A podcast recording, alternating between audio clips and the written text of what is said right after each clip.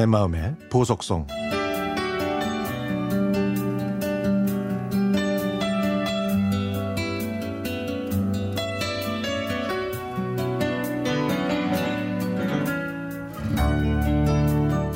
문학과 음악 그리고 영화를 좋아했던 저는 이십 대 후반이었던 팔십 년대 중반에 미국 캘리포니아의 애너하임이라는 곳에서 직장 생활을 했습니다.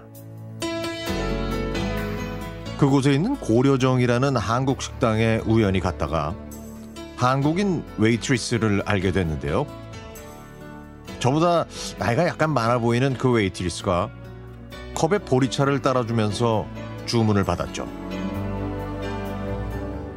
제가 맥주도 이렇게 따뜻하게 주냐고 농담을 했더니 그녀는 저 내리는 독일에서 맥주를 따뜻하게 마셨잖아요? 라고 대답해서 저는 그냥 깜짝 놀랐습니다. 전혜리는 그리고 아무 말도 하지 않았다를 쓴 저자로 당시에 문학을 좋아했던 사람들이 아주 좋아했던 작가였거든요.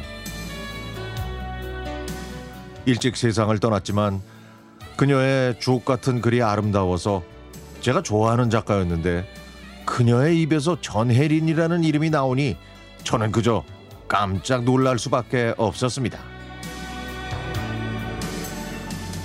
일주일 후에 다시 그 식당에 갔지만 그때는 손님이 많아서 그 웨이트리스와 대화를 못할 거라고 생각하면서 테이블에 앉았습니다.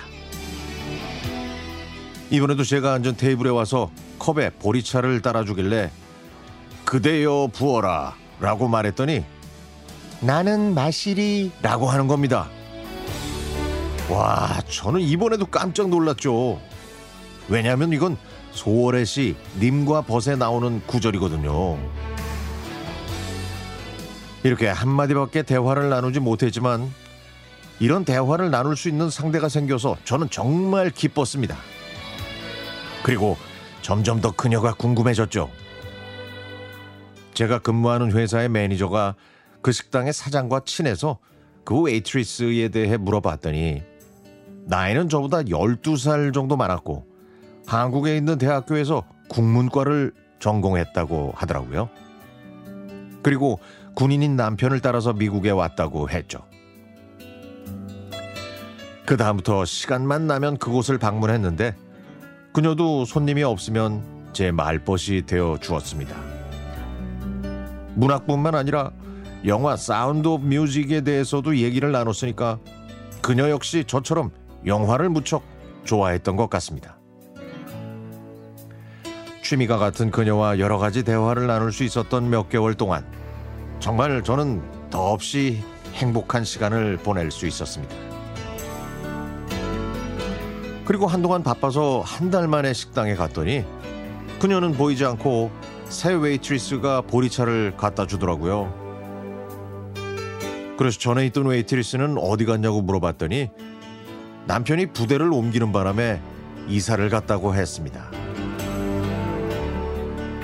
외로운 미국 생활에서 좋아하는 문학이나 음악, 영화 얘기를 나눌 수 있는 벗이 떠났다는 사실은 저를 슬프게 만들었습니다. 제 평생 좋아하는 것들에 대해서 이렇게 대화가 잘 통하는 사람을 만난 적이 없었으니까 말이죠. 이제 그녀의 나이도 어느덧 칠십 대 후반이 됐겠네요.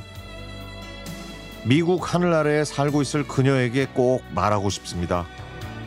제 평생에 내가 좋아하는 것들에 대해 같이 공감하고 대화가 그렇게 잘 통했던 사람은 누님 한 분뿐이었다고.